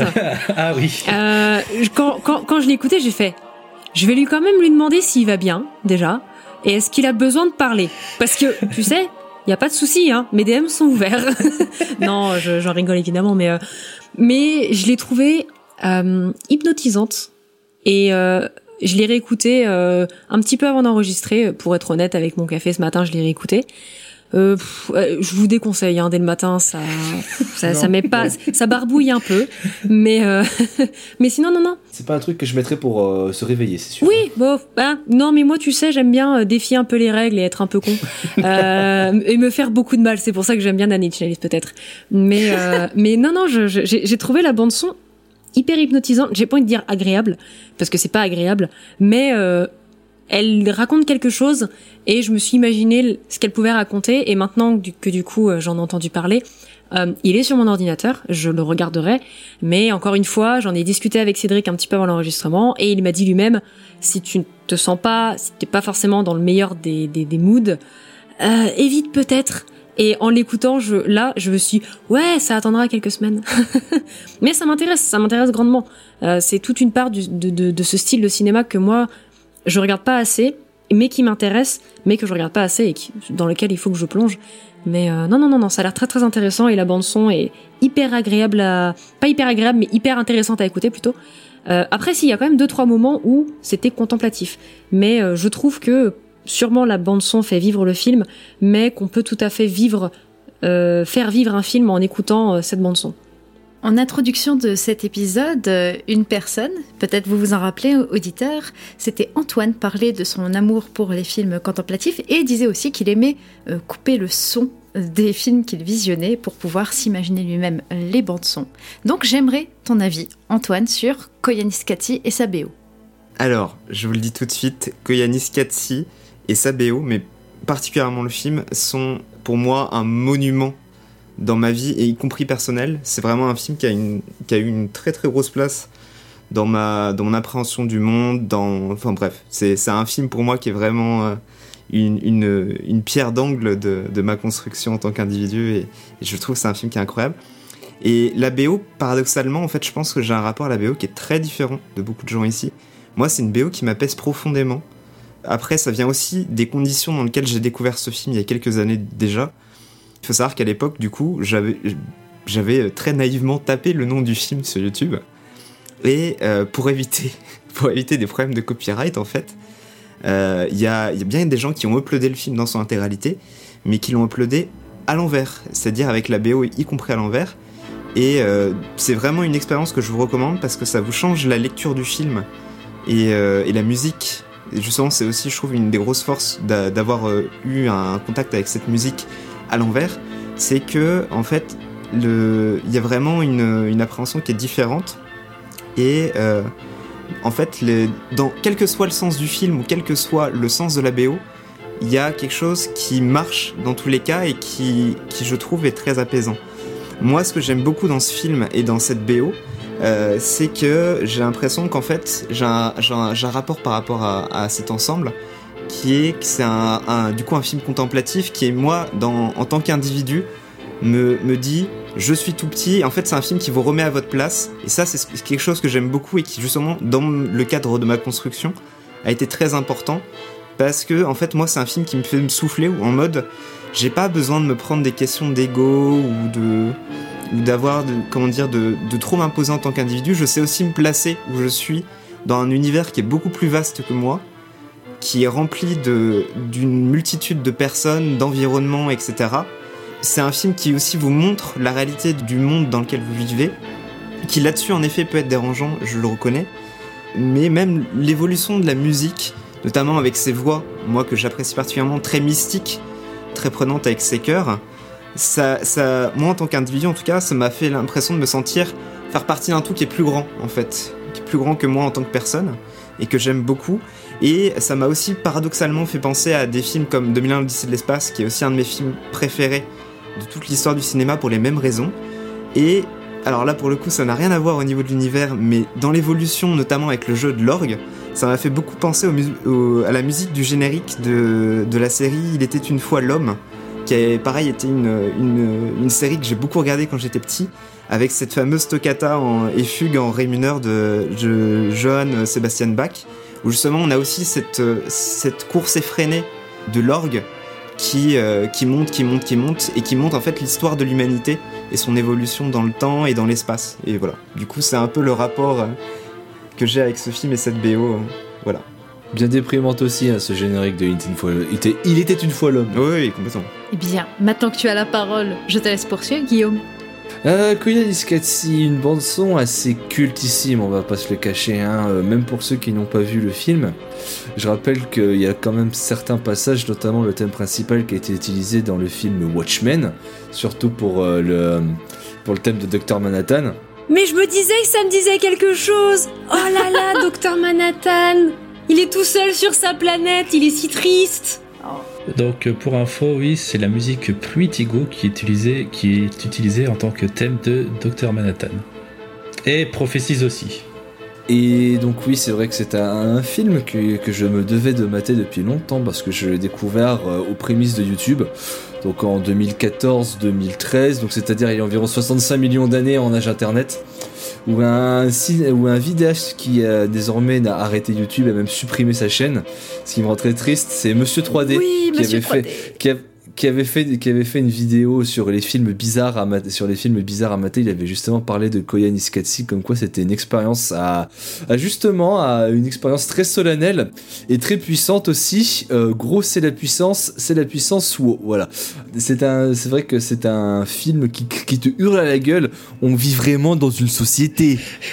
Mais c'est vrai, mais c'est vrai que c'est une expérience que je peux que vous conseiller. Comme tout le monde l'a dit à peu près ici, il faut avoir le bon mood et le bon état d'esprit pour l'apprécier. Même si je rejoins totalement Antoine sur le fait que ce film me remet pas mal à ma place en tant qu'individu, de me- m'enlève un peu cet égocentrisme que je peux avoir sur ma vie. En fait, bah, je ne fais partie que d'un grand tout, une fourmilière qui est un peu, euh, qui est un peu en fait un peu infime dans ce monde euh, qui dans ce monde qui nous entoure. La bande son est très solennelle, je, je l'aime beaucoup au final, c'est vrai que c'est pas le genre de bande son que je vais écouter comme ça pour le kiff non plus, même si c'est vrai que euh, quand il y a les chœurs, euh, les rares paroles qui disent juste Koya Niskatsi, c'est très solennel, ça te donne envie de, de faire une espèce de cérémonie païenne, un truc comme ça, à une ode à l'apocalypse. Moi j'aime beaucoup au final. Koya Niskatsi, c'est un film que je peux que vous conseiller, la bande son aussi. Et juste, tu as parlé de Watchmen. Moi, personnellement, j'avoue, ne m'engueulez pas, je ne l'ai pas vu. Mais par contre, ce que j'ai vu avec l'utilisation de la chanson Koyaanisqatsi, c'est Scrubs. Ouais, dans Scrubs. ouais. Ah oui, c'est vrai, c'est vrai, c'est vrai, t'as raison, oui. La, la série humoristique, euh, le fameux passage où on a le, le concierge qui regarde euh, notre héros principal vrai, euh, sur. Koyaanisqatsi. Incroyable. c'est d'ailleurs comme ça que j'ai découvert Scrubs. Meilleure série. Une des meilleures séries. Eh bien, maintenant qu'on s'est bien euh, détruit le moral avec euh, tous ces films, on va essayer quand même de finir sur euh, une touche plus légère avec la dernière chronique de cette émission. Je laisse la parole à Walter. Je vous parle d'un temps que les gens de 20 ans ont sûrement bien connu. Une époque où la mode était aux étoiles, aux ceintures cloutées, aux mèches devant les yeux, aux cheveux crépés, aux yeux maquillés de noir. Une période sombre qui hante encore les mémoires et a marqué beaucoup de gens, qui subit une sorte de revival en 2015 sur la plateforme TikTok. Oui, j'y suis. Et non, non, je ne regrette rien. Quelques survivants sont encore là, bien décidés à remettre en lumière une mode que vous connaissez sûrement, le courant émo. Les années 2000 ont vu les émos débarquer en grande pompe, chaussés de leurs converses et vêtus de leur veste à capuche noire, prêts à rendre le monde triste, car être émo, c'est être trop dark. L'industrie musicale a été touchée, bien évidemment. On se souvient tous de cette vague émo qui tirait sur le metalcore avec les My Chemical Romance, Escape the Fate, Sunny Day Real Estate, Silverstein, Eskimo, Genali. Et la liste est encore longue, alors il me serait impossible de tous les énumérer. Si je vous en parle aujourd'hui, c'est bien parce que la saga dont je vais vous parler découle complètement de cette période, car la vague emo a apporté avec elle une adaptation cinématographique qui aura fait couler beaucoup d'encre. Twilight. Ah Twilight Cette histoire entre une humaine et un vampire, une jeune femme maladroite et banale qui attire l'attention d'un beau et mystérieux jeune homme à la peau pâle et au comportement comme venu d'un autre temps, qu'on apprendra par la suite être un être immortel, brillant, comme une boule à facettes et aussi torturé qu'un faille de Nanny Schnells. Oui, vous connaissez forcément Twilight, tant cette saga a fait parler d'elle dans le mauvais sens du terme. Mais aujourd'hui, j'ose. Aujourd'hui, j'ai décidé de vous parler de cette saga de façon positive, à travers ses bandes son, car des années après la fin de ces films, je considère encore que leurs musiques sont absolument intouchables. Avant même de vous parler des titres, j'aimerais faire une petite aparté pour saluer Carter Burwell qui a composé les thèmes originaux du premier volet et du quatrième partie 1 et 2, Alexandre Desplat qui s'est occupé de ceux du second volet, ainsi que Howard Shore, oui oui, Howard Shore, qui a mis la main à la pâte en ce qui concerne le troisième volet. J'en parlerai pas ici, parce que même si les compositions sont vraiment super pour le film, c'est pas ça qui va m'intéresser. Non, non, non, non, non. Je vais vous parler de cette vibe indie pop rock qui, je dois l'avouer, me fait toujours l'effet d'un doux cocon dans lequel j'aime me réfugier régulièrement depuis plus de 10 ans. Petite remise en contexte, en 2008, j'ai 11 ans et je découvre Twilight. Je suis typiquement le public cible et je me laisse emporter par cette vague. Non pas pour l'idée d'un jour tomber moi aussi sur mon vampire télépathe beau comme une statue grecque, mais bien parce que non seulement j'appréciais alors beaucoup le personnage de Bella Swan dans lequel je me reconnaissais sur beaucoup de points, mais aussi pour la qualité des musiques que j'y entends. La saga est bourrée de défauts et en faire la liste serait complètement inutile dans le cadre de ce thème. Non. Ce dont je vais vous parler, c'est de ce sentiment de quiétude qui m'habite lorsque je me replonge dans l'écoute de ces OST qui me procurent différents sentiments à chaque fois. Eyes on Fire de Blue Foundation avec ce riff de guitare légèrement étouffé et pourtant si puissant, cette voix douce qui se pose parfaitement dessus. Possibility de Laikili, déchirante de tristesse qui vous donne envie de vous asseoir devant une fenêtre pour regarder les saisons qui défilent, la mort dans l'âme. Fly Let's Bird American Mouth de Iron and Wine, une douce balade vous invitant à un slow hors du temps. Satellite Heart de Anya Marina et ses ondes mélancoliques qui m'apaisent. Roselyne de Bon Iver qui me donne à chaque fois l'illusion d'être perdu en forêt, une légère pluie autour de moi, l'odeur me prend le nez et l'esprit tranquille. J'aime m'y perdre à cœur et corps perdu durant des heures, me blottir dedans et me laisser transporter là où elle désire m'emmener. Plus loin encore, je m'y sens comme à la maison. Où que je sois, j'aime l'écouter. J'aime lancer ces morceaux doux et légers qui me rappellent un temps où je n'avais pas les mêmes préoccupations, le même vécu. Un temps où j'étais une préado qui découvrait le monde, l'écriture, le temps de mes premiers émois et oui, ma première fascination pour un univers.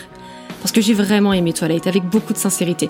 Et quand bien même à l'heure actuelle, j'ai conscience de tous les défauts, je peux pas m'empêcher d'éprouver un sentiment de familiarité tellement doux lorsque je les regarde ou que j'écoute leur musique. Il en découle une légèreté, une mélancolie, une tendresse qui me charme encore une décennie plus tard. Certains la trouveront cliché, d'autres de piètre qualité, et sachez que je peux tout à fait l'entendre. Mais sachez aussi que ces musiques, et plus largement cette saga, a accompagné énormément de gens. Malgré ses défauts, entre les lignes, j'y vois des qualités. Mais surtout, les musiques entendues ont forgé une grande partie de ma culture musicale. Je pense notamment à la présence récurrente de Muse avec par exemple Supermassive Black Hole qui reste à ce jour une de mes musiques préférées du groupe et la saga des Twilight y est pour beaucoup. Paramore que j'aime d'un amour sincère et profond encore à l'heure actuelle et les gens le savent parce que j'en parle énormément. Ces chansons elles m'ont accompagné durant des années dans l'ombre car j'avais honte de les aimer. J'ai mis longtemps avant de m'en défaire car lassé de voir ces bijoux être sous-cotés et oubliés. Fatigué de ne voir que des critiques acerbes en occultant complètement le pouvoir que ces musiques ont eu sur toute une génération dont je fais partie intégrante. Alors j'aimerais simplement terminer par ceci. Ne jugez jamais les goûts des gens, quel que soit le média, quel que soit le style, quel que soit le courant. Vous ne savez pas les liens que les gens peuvent avoir avec. Et si vous êtes dans votre droit de ne pas aimer, car après tout, bah, chacun aime bien ce qu'il veut, vous comme moi n'avons pas le monopole du bon goût suprême. Vouloir imposer son avis en dénigrant sans aucune vergogne certains médias, qu'ils soient musicaux, cinématographiques, est une chose qui me dépasse, tant cette diversité de goûts et de points de vue, c'est ce qui me fait aimer l'art. En ce qui concerne la musique de Twilight, elle n'est pas révolutionnaire, mais je la considère comme étant la bande-son d'une grande partie de ma vie. Elle a une place très particulière dans mon cœur. Elle représente toute une époque qui me rend nostalgique, et en l'écoutant, je me retrouve parfois à avoir la sensation d'être à nouveau la jeune adolescente que j'étais, et je me laisse emporter dans cette sensation tendre que j'associe au foyer. Une bulle de douceur dont je me lasserai probablement jamais. Merci beaucoup Walter pour euh, cette chronique, alors qui à mon avis va parler à énormément de monde parce que même si tout comme moi, vous n'êtes pas euh, des amoureux de la saga Twilight. Pour être honnête avec vous, moi j'ai regardé le premier, euh, euh, le premier épisode de la saga et je ne l'ai pas terminé. Mais il y a quelque chose que je ne peux absolument pas retirer à ce film et à cette saga. C'est effectivement la sélection qui a été réalisé pour la BO et qui a permis à beaucoup de personnes de faire découvrir beaucoup de grands artistes. Alors pour tout vous dire, pour euh, cet épisode, eh ben j'ai, je me suis rendu compte que, alors Muse je savais, mais euh, Editors, Tom York, Tom York avec Erin Damage. tout à fait, mais j'ai, été Une chanson de Radiohead aussi. Hein, euh, exactement sur une chanson de euh, Radiohead. Enfin, sur avant, oui, oui. tout à fait. Et, euh, et même pour le troisième épisode, j'ai vu du Black Keys, j'ai vu du Beck, enfin vraiment une sélection extrêmement qualitative et qui a permis, à mon avis, à bien des adolescents de devenir curieux de ces grands artistes, de ces grands noms qu'on peut connaître. Et petite parenthèse, comme on a parlé à plusieurs reprises ici de jeux vidéo, je pense également que les sagas comme euh, Guitar Hero ont aussi eu ce rôle pour beaucoup de personnes de faire Ah oui, oui. découvrir de grands grands noms de la scène musicale. Les radios de Grand Theft Auto, bonsoir. également, c'est vrai. Mais, euh, mais voilà, c'est c'est vrai que c'est euh, c'est finalement ce genre de, de médias assez mainstream, ce, cinéma mainstream qui permet de faire découvrir à un large public des, sonorités qu'ils auraient peut-être pas découvert d'une autre façon. Et rien que pour ça, vraiment, la saga Twilight, quels que soient ses défauts, je lui dois tout mon respect parce que rien que mettre un petit peu plus sur le devant de la scène euh, un groupe euh, Muse, qui à cette époque-là faisait de la qualité, euh, c'est- quand même quelque chose euh, de, de super. Je- vous ne le savez pas, mais euh, je- je- j'en vois certains contester. Alors, justement, écoute, je, je vois Guillaume. Attends, j'avais juste une toute petite chose à rajouter encore. Euh, je parlais des défauts. Gardez bien en tête que je suis tout à fait au courant que Stéphanie Meyer est mormon. Et si vous savez pas ce que c'est les mormons, vous voulez pas passer une soirée avec eux parce qu'ils sont chiants comme la mort. Bon. Mais vraiment, euh, c'est la musique qui est intéressante là-dedans. Il y a des personnages qui sont intéressants et qui sont sous-cotés. Et ça, c'est chiant, putain, je la déteste pour ça. Euh, si jamais un jour vous êtes intéressé pour lire les bouquins ou voir les films, euh, n'hésitez pas à les télécharger de manière illégale. Ne donnez pas d'argent à cette personne puisque ce n'est pas une bonne personne. Cependant, effectivement, la sélection qui a été faite est hyper intéressante. Et moi, je, je, je me souviens que j'avais acheté le CD du deuxième film parce que je trouvais que la bande son était parfaite pour euh, m'évader, être parce que il y a la mélancolie, il y a la plupart des morceaux que j'ai cités en fait font partie de du deuxième film parce que c'est vraiment celui qui m'a le plus marqué au niveau de la bande son. C'est là où il y a du Tom York. Enfin, j'étais tellement surprise d'entendre tout ça que euh, je connaissais un petit peu Radiohead déjà à ce moment-là et j'étais mais attends mais c'est quand même fou quoi. et je resalue la présence de Howard Shore qui est un de mes compositeurs préférés de tous les temps. Et voilà, j'aurais pu parler d'une autre saga dont il a fait la bande son que vous connaissez sûrement, où il y a plusieurs petits hobbits, mais euh, mais je ne l'ai pas fait. Alors je pourrais honnêtement. Alors du coup, euh, je, je, je repasse euh, la main à Guillaume, étant donné que lui aussi, tout comme toi, a un rapport avec euh, la bande son. Hein, euh, pas par rapport à Twilight, évidemment. Je, parle non. par rapport au film que tu as chroniqué, mais raconte-nous ton, ton amour pour, euh, pour Twilight, Guillaume. Sans, sans non plus partir dans les monstrolles parce que je n'ai pas envie de critiquer tout le paragraphe qu'a très bien expliqué Walter. hein. Je trouve quand même que la bande son de Twilight est, est essentielle dans ce sens où Twilight était un tel produit culturel, tellement visionné que d'avoir eu- que d'avoir cette bande son a fait pas mal, a fait justement fait découvrir pas mal de, de bons artistes Mm. à une grande partie de la jeunesse. Et rien que pour ça, bah merci justement. hein, euh, en fait, je dis, je, je, je contestais, je contestais le, je contestais le fait que tu disais que Muse à cette époque faisait de la qualité. si on enlève, si, si on enlève que c'est à cette époque où Muse a sorti l'album que je, que je hais le plus de leur discographie, mais pas dans un sens musical, juste par un sens que je l'ai beaucoup trop écouté, à savoir The Resistance. Non, pour moi, Muse n'a pas sorti devant, devant, devant truc à cette époque. Surtout la chanson Neutron Star Collision que je, Oh là que je ne peux pas. mais tu vas la fermer ta bouche Elle est très bien cette chanson, elle respire le niais, voilà c'est du miel. Nous assistons en direct à la séparation des membres de la scène. de la scène. Non non, je vais juste lui casser la gueule la prochaine fois que je le vois. Non mais c'est- non mais c'est juste non mais c'est juste ça c'est que je ne vais pas plus m'attarder sur Twilight parce que c'est un- une saga de films je n'aime pas vraiment les comédies à l'eau de rose le romantisme et tout ça donc je, je ne vous- je ne veux pas non Tragédie. je ne veux je ne veux pas non plus euh, être l'immonde connard qui va dire oh non j'aime pas Twilight euh, film de merde euh, de toute façon euh, 50 nuances degrés c'est toujours une meilleure histoire que une meilleure histoire que Twilight c'est faux Ah non, À savoir que 50 nuances degrés est à la base une fanfiction sur l'univers de Tout Twilight. Voilà, salut, je dis ça, je dis rien. hein. donc euh, oui, voilà, donc euh, oui, voilà, euh, je vais pas non plus trop m'étendre sur euh, la qualité, la qualité des, euh, scénarios de Twilight parce que comme je rate pas de le répéter, j'ai pas envie de dire que ce sont des mauvais films. Vous avez eu le droit de les aimer et vous avez encore le droit de les aimer aujourd'hui.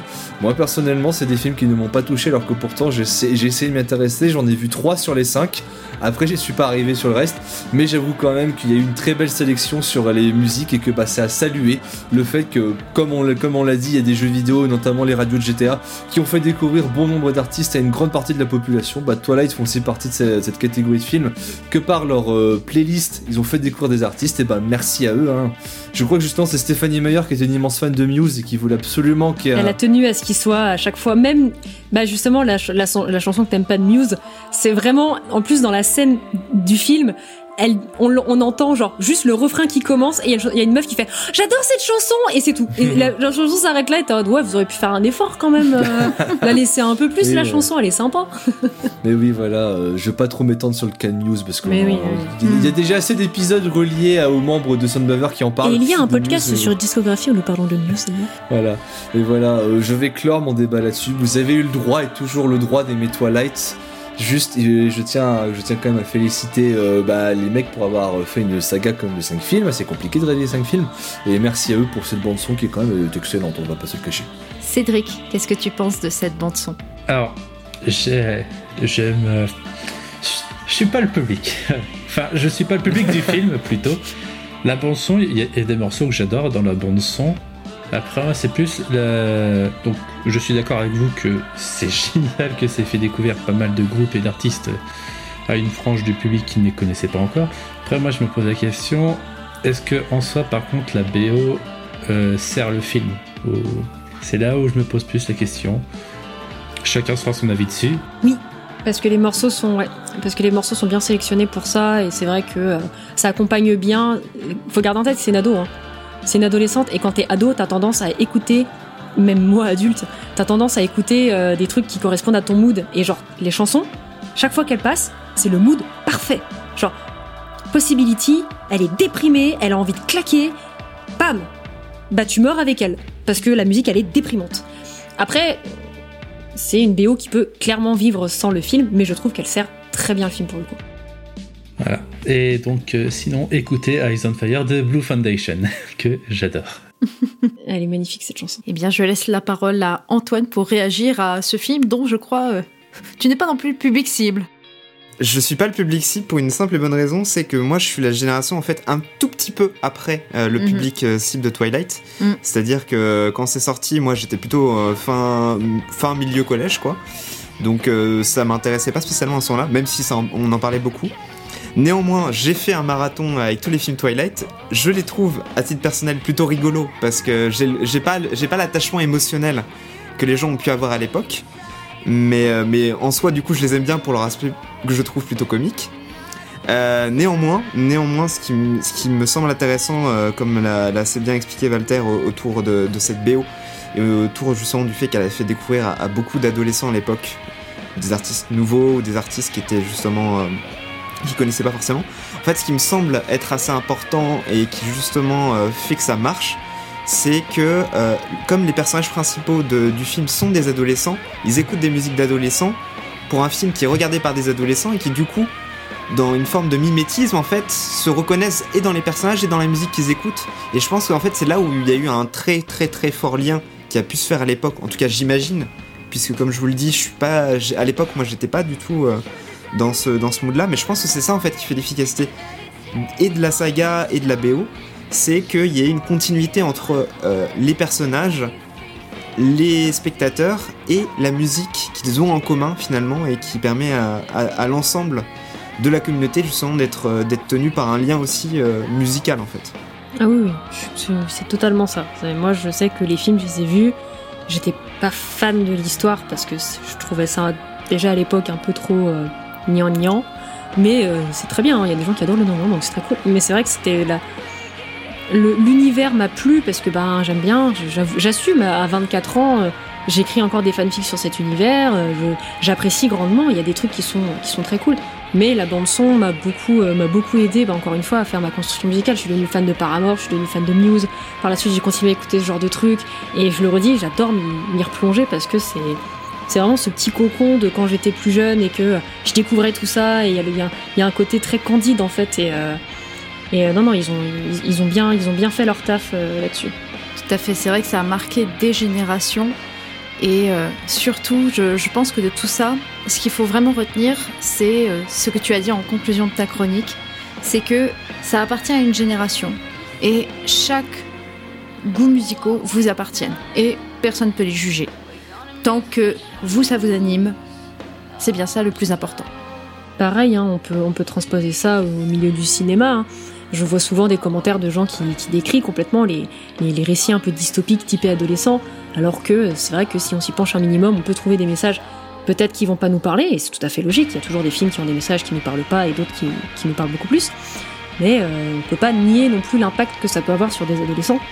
Il y a des messages dans chaque film, et soit on est touché, soit on n'est pas touché, mais il n'y a pas de bon, de mauvais films, il n'y a pas de bonne ou de mauvaise musique. Il y a des musiques qu'on apprécie, qu'on n'apprécie pas, et des films qu'on apprécie ou qu'on n'apprécie pas. Je le redis, l'art c'est quelque chose de vaste. Il y aura toujours quelque chose pour vous plaire, toujours quelque chose qui va vous déplaire. Le principal c'est de respecter les, goûts et les avis de tout le monde à ce niveau-là, tant qu'on est, euh, ouais, tant qu'on est respectueux et qu'on n'est pas euh, juste euh, gratos quoi. Je me permettrai de paraphraser un discours similaire que tu as eu sur l'épisode de l'enfance. Je tiens à dire que si vous n'aimez pas la musique, dites simplement que vous n'aimez pas, et expliquez vos raisons plutôt que dire catégoriquement que c'est de la merde parce que vous allez blesser des gens à dire ça. Donc oui, pré- préférez plutôt le terme je n'aime pas que c'est de la merde. Merci. Et bien du coup, on vous redirige juste après cet épisode sur Là, la sur de l'escale sur l'enfance. Spoiler, préparez les mouchoirs parce que vous allez pleurer. Eh bien, ça y est, nous sommes arrivés euh, à quai. Merci, chers auditeurs, de nous avoir accompagnés durant cette escale. J'espère que notre sélection vous a plu et qu'elle vous a rendu curieuse des films ou de leur BO. N'hésitez pas d'ailleurs à partager vos bandes originales préférées sur notre Instagram, notre Facebook at Soundbazer ou sur Twitter at S-O-U-N-D-B-T-H-R. Très long à dire.